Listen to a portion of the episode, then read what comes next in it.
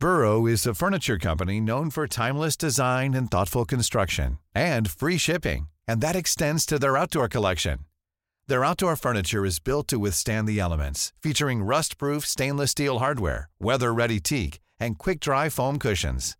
For Memorial Day, get 15% off your Burrow purchase at burrow.com slash ACAST and up to 25% off outdoor. That's up to 25% off outdoor furniture at burrow.com slash ACAST. I'm Sandra, and I'm just the professional your small business was looking for. But you didn't hire me because you didn't use LinkedIn jobs. LinkedIn has professionals you can't find anywhere else, including those who aren't actively looking for a new job but might be open to the perfect role, like me. In a given month, over 70% of LinkedIn users don't visit other leading job sites. So if you're not looking on LinkedIn, you'll miss out on great candidates like Sandra. Start hiring professionals like a professional. Post your free job on linkedin.com/people today. Planning for your next trip? Elevate your travel style with Quince. Quince has all the jet-setting essentials you'll want for your next getaway, like European linen, premium luggage options, buttery soft Italian leather bags, and so much more. And is all priced at 50 to 80% less than similar brands. Plus, Quince only works with factories that use safe and ethical manufacturing practices. Pack your bags with high-quality essentials you'll be wearing for vacations to come with Quince. Go to quince.com slash pack for free shipping and 365-day returns. Like there, there's one scene in particular where I was being strangled. Like even just having a, a man's hand around my throat, it was it was a little bit scary. Delighted to welcome one and all Gina Jones. Is an actress known for her work in various television and film projects. She was awarded the Daytime Emmy Awards. She has the lead role in the new film called The Sun Also Rises. And did that manifest itself through an illness, or was it just something that gradually sort of overtook your hearing, if you like? So I had a car accident and my eardrum burst. You know, I went to the doctors and they said that you know my ear, uh, eardrum would would heal and my hearing would come back, but it didn't. The story focuses on my character. Um, her name's Ray, and just the struggles of her life. Really, you know, she does suffer from domestic abuse.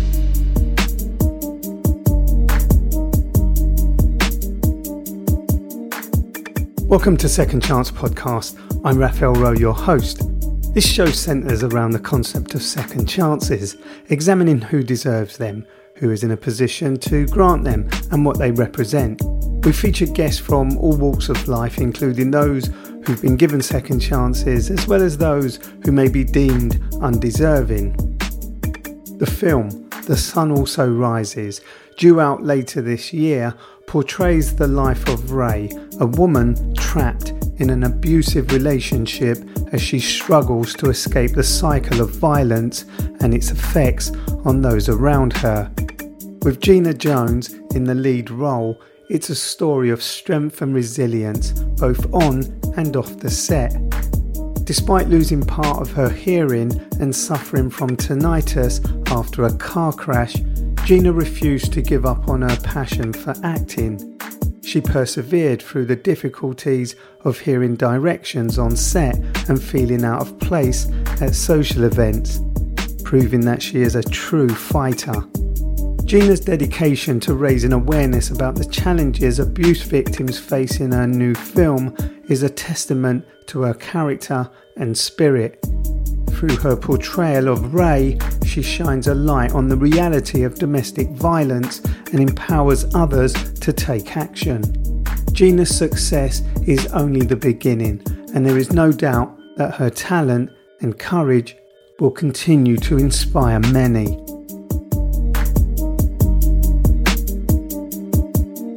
The first thing I wanted to ask you about is your acting career because I know that you have a film in production at the moment, if not post production or whatever stage it's at. And I know that you've been in previous films. So just tell me first what this new film, if you can talk about it, tell me what this new film is about because then it gives an idea of the type of actor you are, or at least in this movie it does. Sure. So um, the film is called The Sun Also Rises. It's due for release later this year. We've still got some additional ADR work to do on it, but um, yeah, I think it's sort of a December release time we're hoping for. And the story focuses on my character. Um, her name's Ray, and just just the struggles of her life, really. You know, she does suffer from domestic abuse, and kind of just see how that affects her and all the people she comes into contact with. So yeah, it's a heavy hitting film, um, British cast, and just really excited about it, to be honest. Have you been in a film similar to that before? No, and the kind of roles, it's not the sort of role I normally get put up for. So I remember when I got the script, it came through sort of, it was my birthday weekend, and the email came from my agent about sort of five o'clock on a Friday, and they just said, attaches the script, you know, pick two contrasting scenes. And in my head, you're just thinking, really, on a Friday, do I want to read a whole script? So I got my iPad up, went upstairs, and was kind of reading through it, and it just grips you, you know. Um, it's got a female lead, and just the way it's written, you know, Roland, our director, put a lot of work into this and developed the script, and it gripped me. And I was just excited, you know, to film the tape. And it was hard to pick, you know, which scene you were going to show because you wanted to sort of show her her progression. And yeah, obviously did a good job because I got it, and we were filming within sort of I think a couple of weeks. So I was so nervous, but I didn't have that time to be nervous because there was just so much work to do between, you know, getting the job and, and being on the set, you know. How, how does someone get a role like that? I mean, for a person like me who has no understanding of how somebody like yourself gets a role, is it through an agent? Does an agent so put you up? Do you get the script, read it, and say, yeah, I'd like to put myself up. So, how did it come about that you got involved in this film?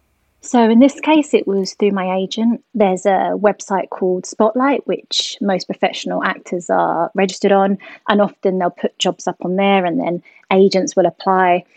So, for actors, it's kind of there's layers. You know, you have to audition to get into drama school. And then once you're in drama school, you then try and get an agent. And then once you get an agent, you have to work to try and get an acting job. So you're always kind of jumping through hoops. And I think Roland went directly to my agency and kind of it came through. And you read for so many jobs, you know, and you just don't hear back. And you know, I, I, saw this and I thought, please. And I thought, no, no, I'm not going to, you know, pin my hopes on it because, you know, it's a lead role and it's got an amazing cast and sort of did it and forgot about it. So when I got that email, I just, yeah, I was over the moon. What did you have to do to cast yourself? I mean, what, what was it they expected of you and how do you do that? Do you? I mean, when when I see it on movies, you see the individual standing on a stage in front of three very self important people looking at you reading from the script or performing in a certain way, and then they kind of roll that person off, and on comes the next person, and they just go through so many different people until there's that moment, that kind of euphoria moment where they say, That's the person. Is that what it's really like? Is that what it was like for you? I think prior to lockdown, you know, you'd go into a room and there'd be a panel like that and um, you'd do the audition. But with lockdown, everything's become virtual. So you sort of spent two years auditioning in your bedroom, just talking to yourself. And it, it was hard to get someone else to read with you because often you only have sort of a day's notice for this audition and you need to find someone to come and you know come over and practice lines with you and stuff so for this one it was it was just a zoom zoom audition is it easier to do it via zoom because you're there's a distance between you and the people and you can sort of prepare yourself and then go for it or is it easier to be stood in I don't know, on a stage with the panel watching you because you can express yourself more, can't you? You can get across, I'm sure, a lot more of your character or the character that you're casting for. I mean, I miss, I, am a people person and I miss being in the room with other actors and, and, and being in the room and just doing the audition. But I've kind of got quite used to uh, the Zoom audition life. You know, you haven't got all the traveling into London and yeah, I don't mind. Um, I think we'll probably end up over time. Hopefully, it'll end up back how it used to be, but we'll see. You said it all started when you went to drama school. Uh, how, how did that come about? Was it something that you wanted to do, wanted to be from a little girl that, you know, I want to be an actor because you saw someone who inspired you in a particular film or show and you said, that's what I want to do? or was it you know a parent bringing you to the stage every day, some drama school like some do take their boys or girls to football or netball. How did it come about that you wanted to become an actor? So I was painfully shy as a child. I mean, I was bullied quite a lot at school. I was the only person of colour. I mean, there was, I'm sure people have had it a lot worse, but there was definitely a, a racial element to it. And it just kind of crushed me. But I think I'd always had a love of it. I mean, my dad always tells this story. When I was little, I loved Disney films and I would recite a lot of the the film. You know, I'd be doing all the different characters. And one day we were out shopping and I was doing, uh, I think it was Sleeping Beauty. And there's a bit where Maleficent says, Stand back, you fools. And at three years old, I sort of proclaimed this to my parents. Obviously, they knew what I was saying, but there were people passing just shocked uh, that this little three year old was so rude. But, you know, that wasn't the case. So I think there were always elements that I definitely loved performing, but I was I was so I was bullied so much that it just made me so shy. And it was only sort of I think I was about 14 and I joined a local drama club and it was the best thing that ever happened to me because I just completely came out of my shell.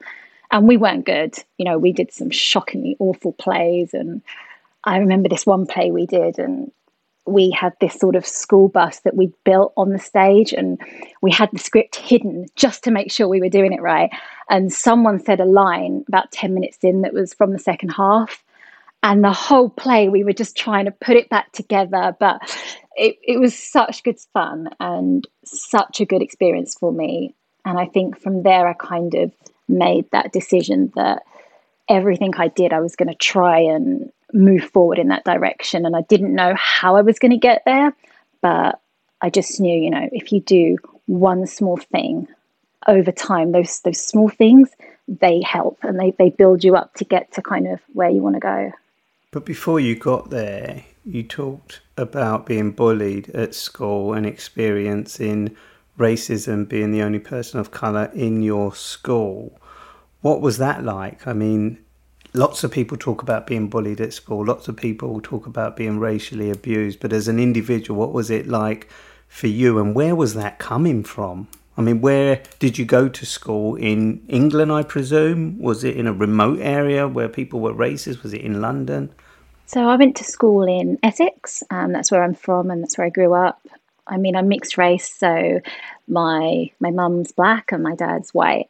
And as a child, you know, that's just it was just normal to me, you know, like people have different color hair, people had different color skin, and we had friends who were all different races, and it wasn't something I even really, you know, naively didn't think about as a child. And then it was only when I went to school that it was such a shock that people had a problem with it, and it just, it was hard. It was really hard, and there was no one else at the school that kind of really understood what it was like. But you move forward and but it was hard it's an interesting one. I mean i'm mixed race myself only the other way round. My mum's white and my dad's black. And um, I, I always I always remember the kind of racist language that my parents would use when they argued, which sort of prepared me for what I would experience in the outside world. So when I heard people call in other people are black this or a white this, it meant nothing to me because it was normalized in my household. You know, my parents loved each other, yet they used these terms when they were arguing, meaning no harm, but it was just par for the course. How did it shape your character that you are today, then, going through that experience of being bullied and experiencing racism? I think it's a being mixed race. It kind of gives you a, a unique view in some ways, you know, because around school where I was the only person of color, I was black, but then you'd sometimes be in a, a black community and you're not black. And sometimes people want you to, to pick one. And it's like, I, I can't pick one. I'm, I'm equally both.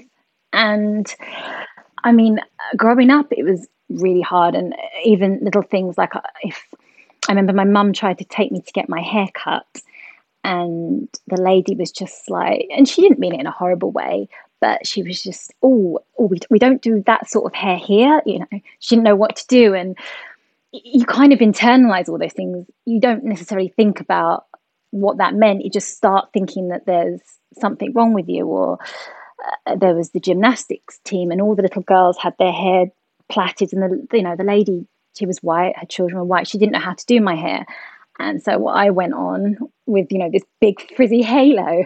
You know, people say, oh, your hair looks bad or whatever. So just little things like that. But I think now as an adult, it's just given me such a, a thick skin. Um, in this industry, there's so much, so much of it is rejection, and it just you just don't take it personally. And I think it's um, definitely given me an inner strength for sure. The role that you play in the new film that's coming out soon, being the victim of domestic violence, was that an easy character to play? Uh, do you have any of that experience in your own life that you could draw on, or is it something you had to create as part of your character?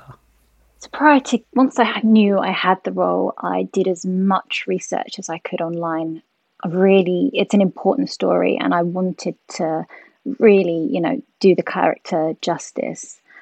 So I mean I did as much preparation as I could and I didn't realize how prevalent domestic abuse is um, and especially during lockdown you know I've been privileged it's not something I've ever thought too much about but yeah it's a it's a massive problem and as much as I prepared myself for the role, when I was actually doing some of the physical scenes, like there, there's one scene in particular where I was being strangled, and I was in I was in a really safe environment. We had an amazing coordinator who'd gone through everything, so I wasn't really being strangled. But even just having a man's hand around my throat, it was it was a little bit scary. Um, and again, I knew I was safe, and I was working with a phenomenal actor. Shane was really, you know, really great to work with. But it just, for a moment, I just had a sense of, you know, what some people go through, and it's harrowing. What do you take away from a movie like that? Because you've done your research beforehand, so you can understand what women and men who suffer from domestic violence go through to some extent, and then you've got to play a character. And as you've just described, you know, going through a physical moment where people go through that in real life. What do you take away from a film like that? Or what do you, more importantly, deliver in a film like that so that when a viewer like myself watches it, they come away thinking, what? What is it that you're hoping the film will deliver? I mean, there were some days after filming, I'd go home and I would cry. Just it had taken such an emotional sort of toll on me. But I think, I hope that people come away from this film and they realize that they're not alone and that I just hope it gives people hope that there is help. Yeah, that's the main main takeaway. If you were to describe the Gina Jones today, how would you describe yourself? I would say Gina Jones hasn't changed that much. She's she's still that shy, shy girl from um, Essex, but she doesn't take any prisoners now. How can you be shy? You're an actor. An actor is in my book, I think somebody who kind of shines because they can take on different characters and be different people. And you have audiences from everywhere watching your every move, your every facial expression. How how can you be shy when you're an actor? But that's the thing, you're not you. I'm not when I'm performing, I'm not Gina Jones anymore. You know, I don't have to be me. I have everything. I know what I'm going to say. It's it's it's a safety. It's a lot scarier being you, if, if that makes sense. Like you play a character, and that's almost like a, a shield. It's a funny one because you think, you know, the stage is the worst place to hide. but it's like before you do a performance, I'm so nervous. And the minute I get up and I'm in character, that just goes. And it's it's the best feeling in the world. You say the Gina Jones is still the same Gina Jones. What challenges have you faced in life? Um, so a few years ago, I lost my hearing in one of my ears. And Completely, or just about ninety percent, and I have persistent tinnitus, and that that was a game changer. Tinnitus. Um, Explain for those who don't understand what that is. So, have you ever been to a nightclub or like a concert and you know, the music's really loud and then you come out and you think, gosh, what's that awful sound? That is uh, tinnitus and it never leaves you. And it's usually worse when you're tired or, you know, you've had a long day and it's quiet and it's just there constantly in your ears. So, with the hearing loss and the tinnitus, it makes it quite difficult to hear. I mean, that had such a profound effect on me. I when I lost my hearing, I, I didn't know how I was going to act anymore. You know, I thought everything I've I've worked for, I've sacrificed, it's gone. It was took a toll. And did that manifest itself through an illness, or was it just something that gradually sort of overtook your hearing, if you like? So I had a car accident and my eardrum burst, and you know went to the doctors, and they said that that would you know, my eardrum would, would heal and my hearing would come back. But it didn't. And it's such a weird feeling having a burst eardrum because it's it's like being underwater and you don't realize how much your our hearing affects so many different things, like even eating a bag of crisps, you know, that glorious crunch you get. It's just different and it affects your balance and and all sorts. So there was that sort of adjustment period and slowly my eardrum healed, but the hearing didn't come back and the tinnitus never went. So it was just a sort of adjustment period. There'd be times I'd go to like a, a loud place and you hear you hear people talk about sensory overload and it's it's not something I'd ever experienced, but at the beginning it's the only way I can describe it is it's like sounds physically hurt and it's very overwhelming and i'd struggle to be in places where there were lots of noises or if it was like a group conversation because i couldn't hear on that side you, you know you'd turn your head and you'd, miss half the conversation. And and i just thought how, am i going to act now? This is it. Everything everything i've worked for is, you know gone like that. So yeah that was um, a challenge. How did you manage it? How did you manage it? Once your hearing repaired itself, but you were now suffering from the loss of hearing and the tinnitus? How, how do you manage that? I mean, you've just described the challenges of going out socializing and you know dealing with that but how did you manage it so that you could get on with your acting career and you could lead I hesitate to say a normal life because people without hearing completely lead a normal life. They sign and do other things. How did you manage it?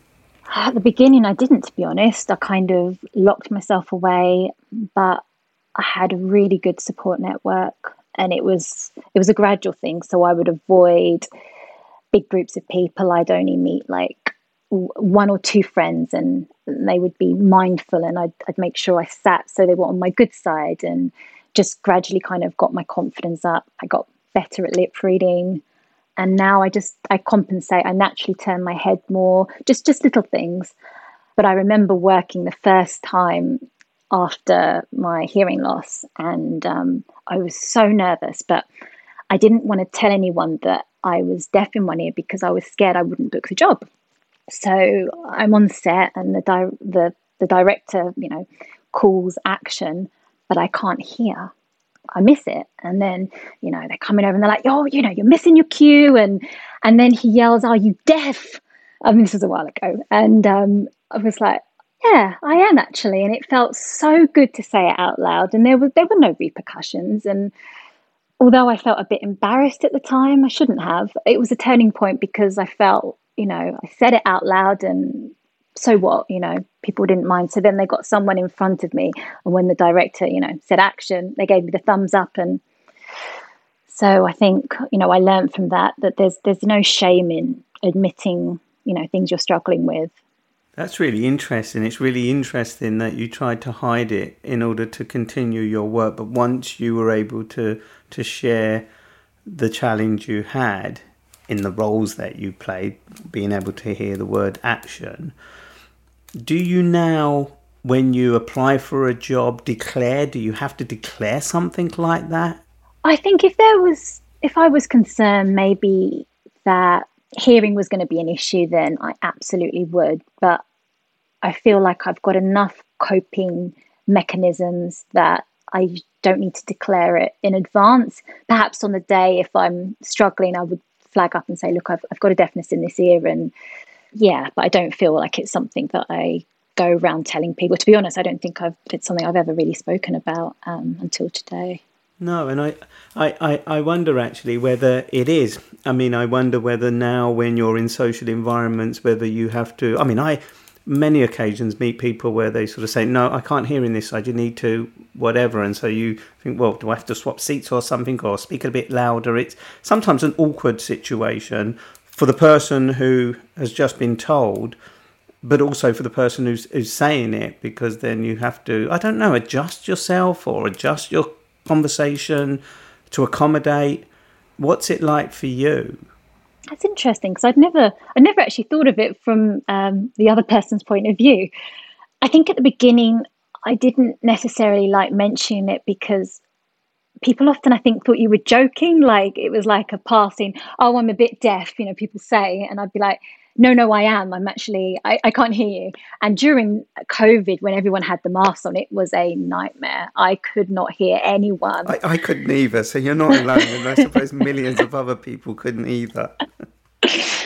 um, gosh, yeah. Is there any advantages to it though? Boyfriend saying something, can't hear you, I don't want to know what you're saying, you know, or you turn your head that way so you deliberately don't have to hear he or she going on about something. There must be some advantages to it because, you know, it's not a bad thing, it's not a negative thing. There is positives in. I mean, the tinnitus now, that's something different because I suppose that's a different kind of challenge. But then we all have challenges in our own way, in some way, shape, or form. But are there any advantages?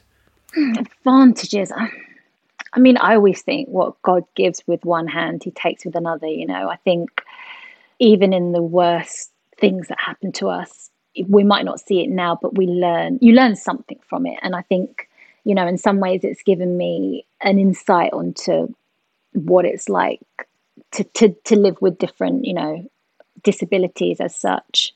I mean i'm really good at lip reading now. You know i could watch someone across the street and i could give you a good idea of what they're saying. Really That's why the footballers on television cover their mouths, don't they, to avoid people yeah. like you yeah, seeing and hearing oh. what they say.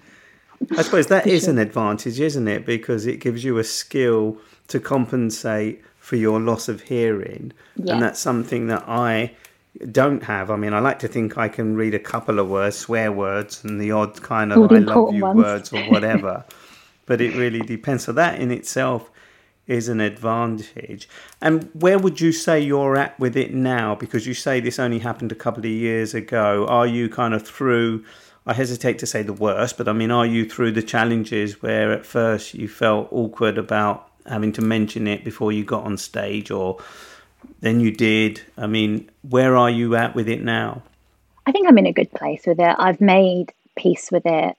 I'm able to to compensate well enough. I mean, if there's a big group of people, I do find it tiring sometimes, just because you you have to really focus on the conversation and you're you know trying to keep abreast of it. But at the beginning, when I thought that my acting was over, uh, you know, to go from there to where I am now, and I've got my film coming out, it's um, yeah, I've, I've made peace with it. I still, you know, I've got two ears, still got one good ear, so um, as long as that one's working, we're all right.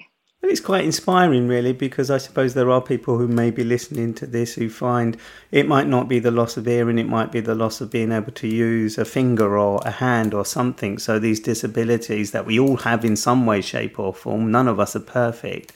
And we have to overcome. And by hearing your story, hearing how you took advantage of I say advantage, but didn't allow it to slow you or stop you. It might have interfered with your progress for a little bit whilst you came to terms with it.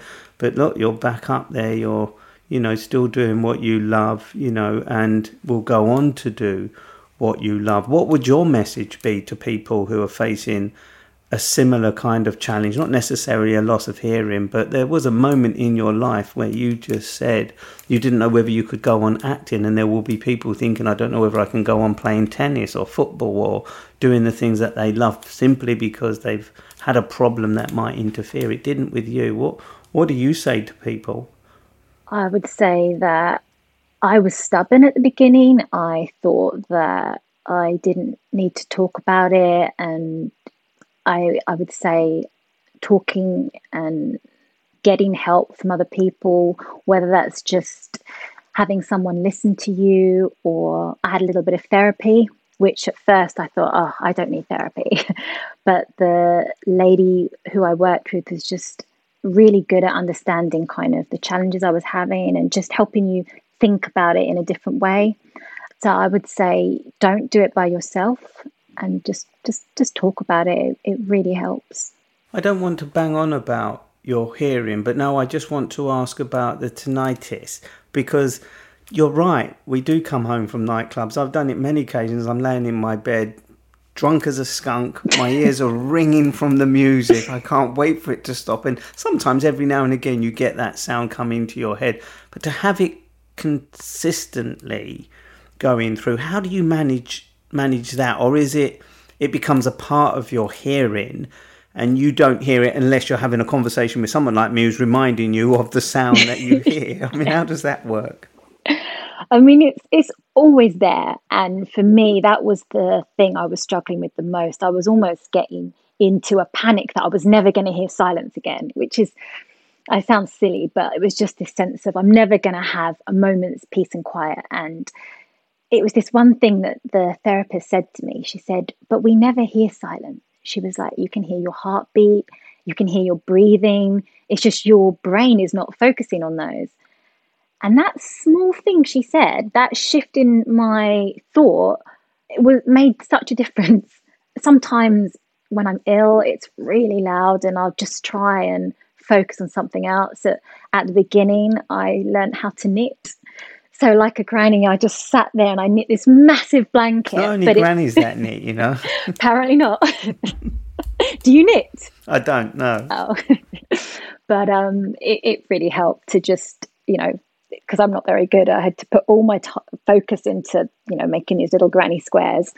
So yeah, I think that that was a real game changer for me. And is there no cure for for that illness? If it's an illness, I don't know. You describe it, disability, illness, whatever it is. Is there no cure? Is there nothing that these kind of highbrow surgeons or people can do to to deal with the problem, if it is a problem?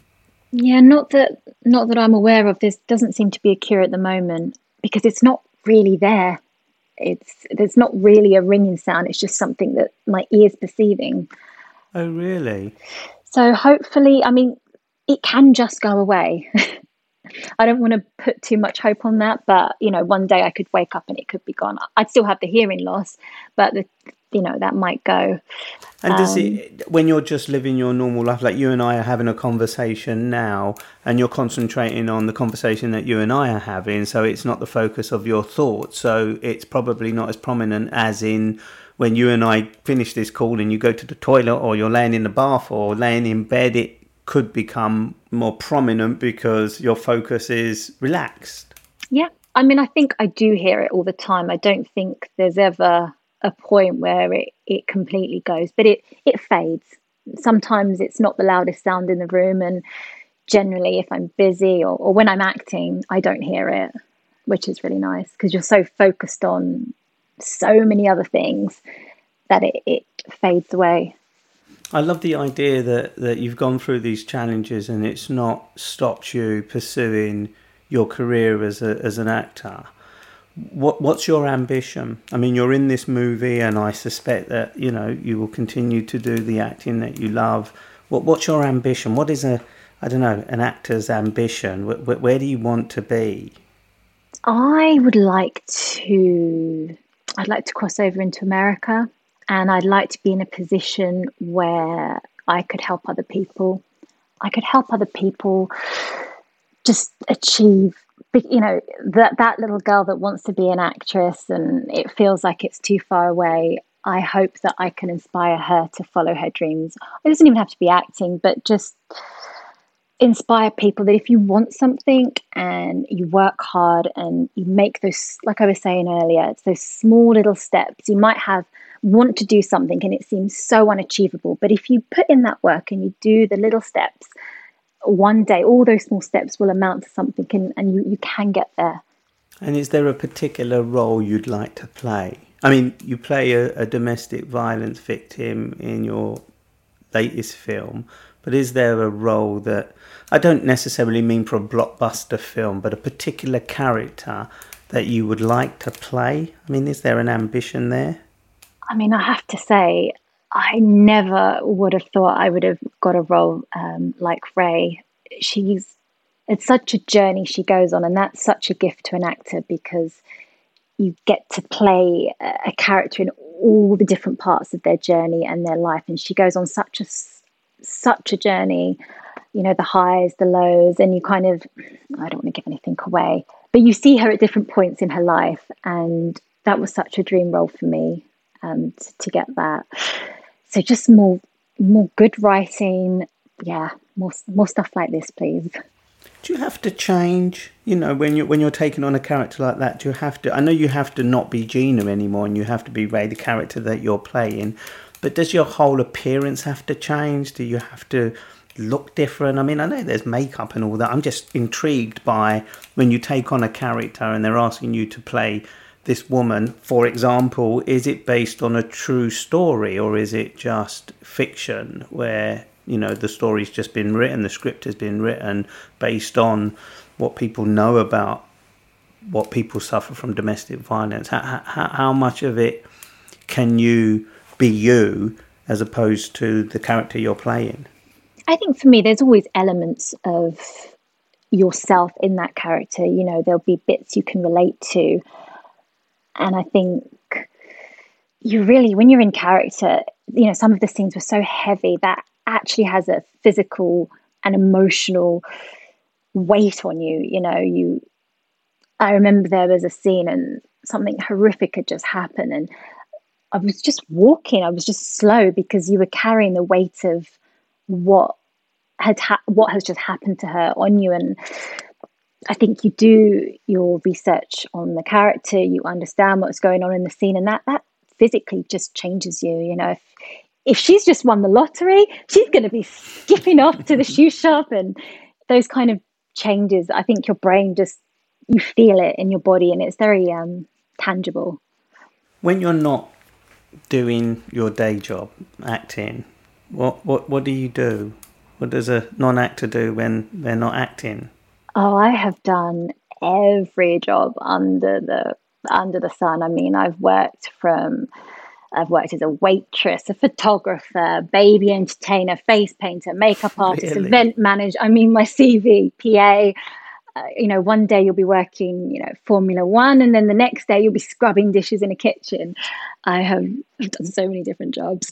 I think those jobs an, characterize you, right? It makes you realize that there is a whole new world out there and people are doing this. You're not doing it right now, but people are still doing those jobs, and they're important jobs. You know, we mustn't undermine the work that people do. And you've been there. I've done certain things, but I've been very fortunate in in my career.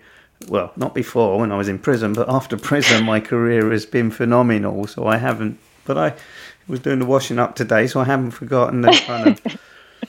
do you think those those everyday things to exist? Builds character. Oh, without a doubt. And I think you, have to develop such a vast range of skills because just to survive, you know, to be in London and afford to be able to go to auditions, but you also need to be flexible because you get a you know an email from your agent and they're like you know 12 o'clock tomorrow you've got an audition for such and such and you can't have a, a normal job because you wouldn't be able to get the time off so as an actor you're always juggling a million different things um, just just to get by. And I think you meet a whole host of people, and often when you're playing a character, it will be loosely based on someone I may have, you know, worked with or someone a, a customer or something. So it does give you a um, a, a good selection of people to um, portray. How, how long does a a role like that last then? I mean, from beginning to end, how long were you having to go either to the studio or to the location, wherever it was being shot on the day? How long does something like that last? Because I always, as a journalist myself, I go off on location, I do my film, but people think you're doing it 24 7. They think you never stop. I mean, I don't in the terms of the work that I do. But how long does a role like that last, you know, for something to be shot? So the whole film we shot in about six weeks. And and people always say, oh, being an actor is so glamorous. And, and they think that actors just lie and say, no, it's not really glamorous. But I spent, I kid you not, four weeks in a travel lodge and I was I remember turning up and I'm a creature of comfort and as you know travel lodges are very basic and I literally I packed a mini fridge I had my tea I had a hot water bottle dressing gown and I turned up and the staff were just laughing at me because I had these massive trolleys and we were shooting some days you know your call time might be 4 a.m in the morning and then you'd be shooting till I mean, you know what it's like filming and you, midnight, two o'clock in the morning, and then so your sleeping patterns wiped and it's cold. And but I mean, I love it. That's why I do it. But um, yeah, it's intense. And I suppose again, it, it's all about the character, isn't it? Because if you're prepared to dig deep like that to do what you love, this is the side of it that not many people get to see. They will only see the movie itself and watch the character, but they don't see what goes on behind the scenes pulling along your little fridge or getting up at four o'clock in the morning and then going to bed at midnight and doing the, the same thing the next day. Is it tiring? Is it tiring on your mental health as well as your physical body?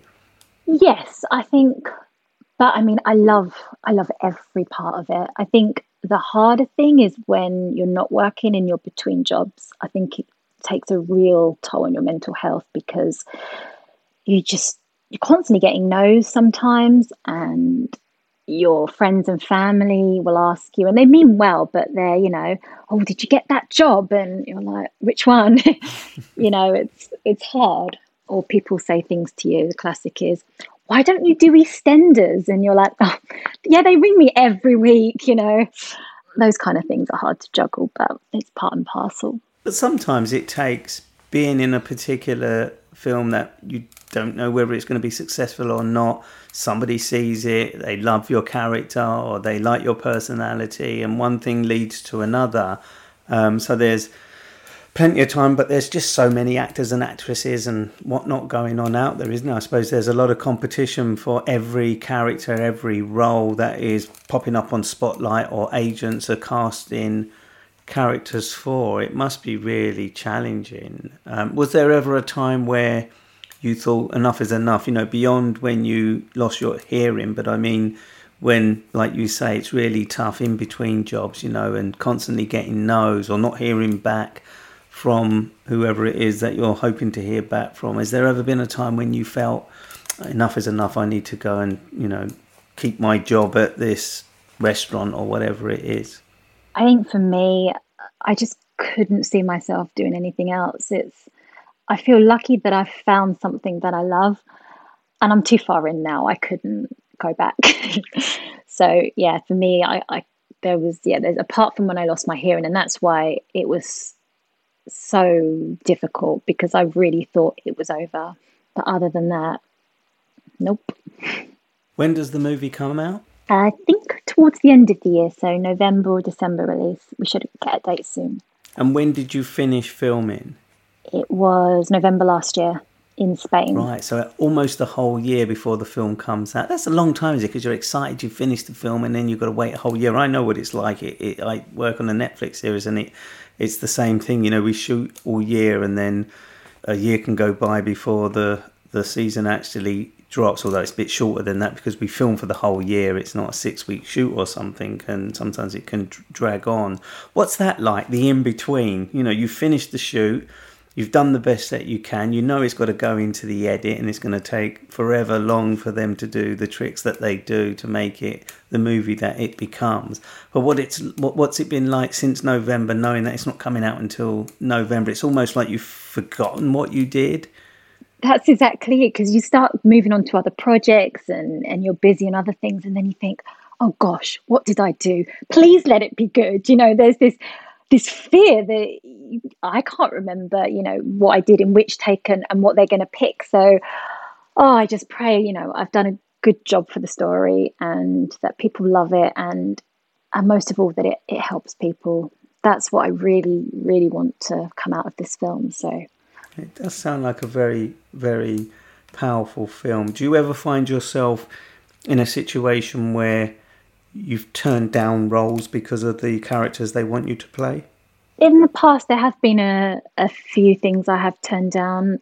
Sometimes it's been because there's been a lot of nudity um, that I felt was just gratuitous. It, it, it didn't, I don't feel it added anything, particularly when I was younger. I went to a convent. So um, I was brought up by nuns, and I remember booking this job, and it opened with this this sex scene, and it was. I mean, I was probably only I think eighteen, and I remember it, and it said that the character, the male character, let out an animal roar or something, and I was just blushing, and I was on the train, and I was thinking oh my gosh, all these people could see me naked. What will Sister Margaret Mary think of me? and I, I rang my agent. I was like, I can't do it. And, and they were lovely about it. But um, yeah, it's been a, a few.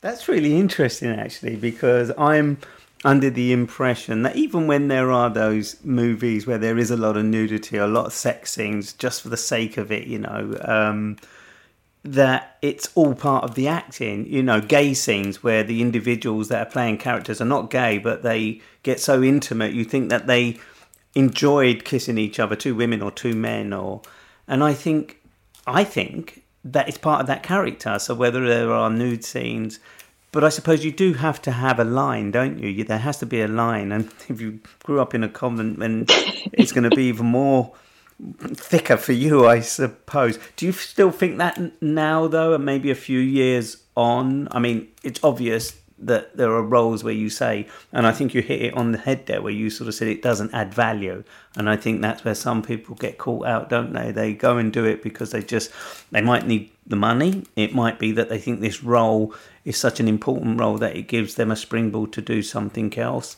but you obviously have strong views about what you are prepared to do and not prepared to do because you're a very attractive woman and i suspect that lots of those roles come in your direction for that reason or does it i don't know i mean i'm getting a bit old now so there's there's fewer of them but um, i think even with hindsight, I look back and I think now I'm older, would I still turn that down? And I think so. You know, there's sometimes there's been roles, particularly at the start of my career, where they would just, it was just they wanted to have a, a some some nakedness or nudity on the screen, and they write you one line, and why is she naked? There's there's no reason, and I mean, each to their own. But for me, I just I just think, oh gosh, my mum's going to see it. I'm going to have to say to her, look, mummy, this is why it was really good. Okay, don't watch this bit.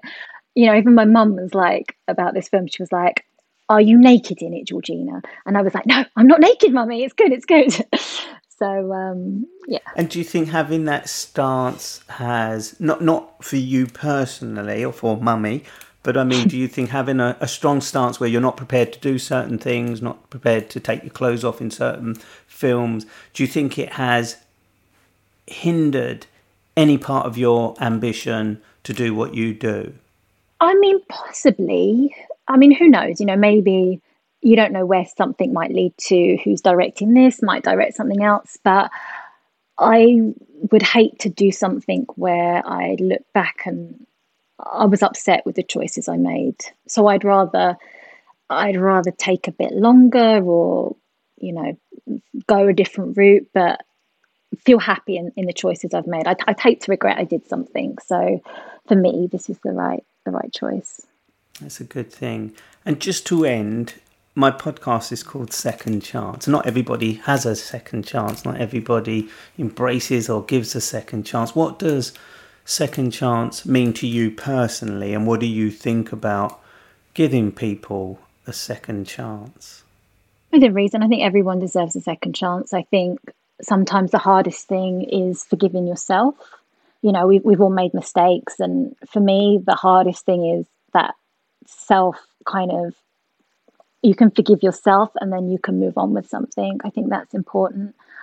Um, What's the biggest mistake you've ever made? Oh, oh, thin now. no, I mean, I don't even necessarily, for me, I, I feel, I don't believe in mistakes per se. I feel, it sounds cliche, like, but I feel like they're lessons, you know, even stuff that I might, you, you always learn from everything. So, do you, as your, uh, what's your view on second chances since you've been doing this podcast? I, I think it's interesting because I learn something different every time I ask someone the question. I mean, there's a lot of similar question answers. I, I always struggle with the view that people don't deserve a second chance. And it means different things for different people. Would you give your cheating husband, wife a second chance in a relationship where you've got kids? You know, would you give someone a second chance if if they stood on your toe walking along the street, of course you would, because you know all they have to do is turn around and say sorry, and you've accepted that apology. It's a difficult one, but I do, I do appreciate that everybody is entitled to their own values, morals, or what they believe should be a second chance or forgiveness. People use it as forgiveness, but we all do make mistakes, and I do believe that people should be given a second chance, even a third or fourth chance. It depends on their circumstances, doesn't it? It really does come down to who we are and what. If you're on stage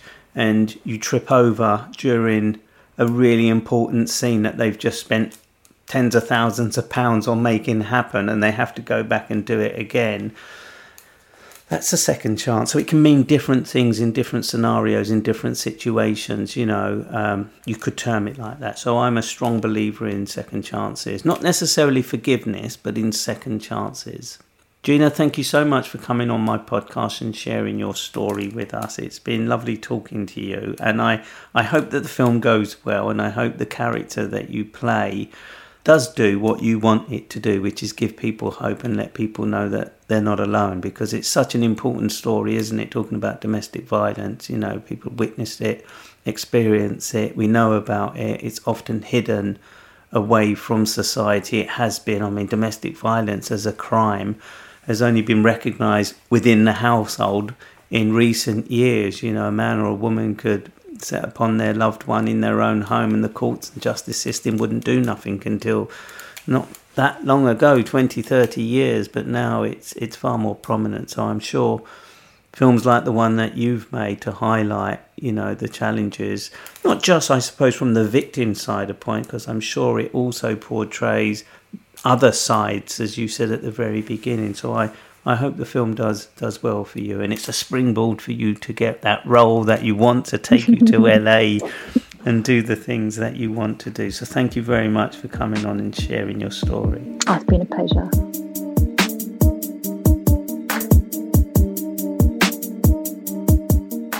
Thanks for tuning in to the Second Chance podcast. Your support is greatly appreciated.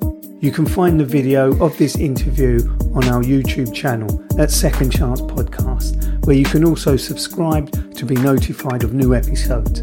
Please share our episodes with your friends, family, and colleagues, and follow us on YouTube and your preferred podcast platform for updates on new episodes. Your feedback is crucial to the growth of this podcast, so please rate and review our episodes and let us know your thoughts in the comments section. This podcast was brought to you by Second Chance Media Productions. Audio Avalanche handles audio editing. J Row Productions created the original soundtrack. Studio Minerva designed the eye catching cover. Social media marketing agency Scribble manages and creates our social media content. And if you haven't already, please follow us on Instagram, TikTok, Facebook, and LinkedIn. Just look for the Second Chance podcast with me, Raphael Rowe. Thanks for tuning in.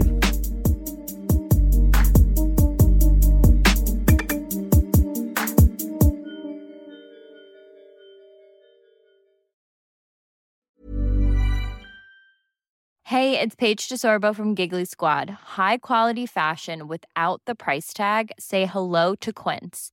I'm snagging high end essentials like cozy cashmere sweaters, sleek leather jackets, fine jewelry, and so much more. With Quince being 50 to 80% less than similar brands. And they partner with factories that prioritize safe, ethical, and responsible manufacturing. I love that. Luxury quality within reach. Go to quince.com slash style to get free shipping and 365 day returns on your next order. Quince.com slash style.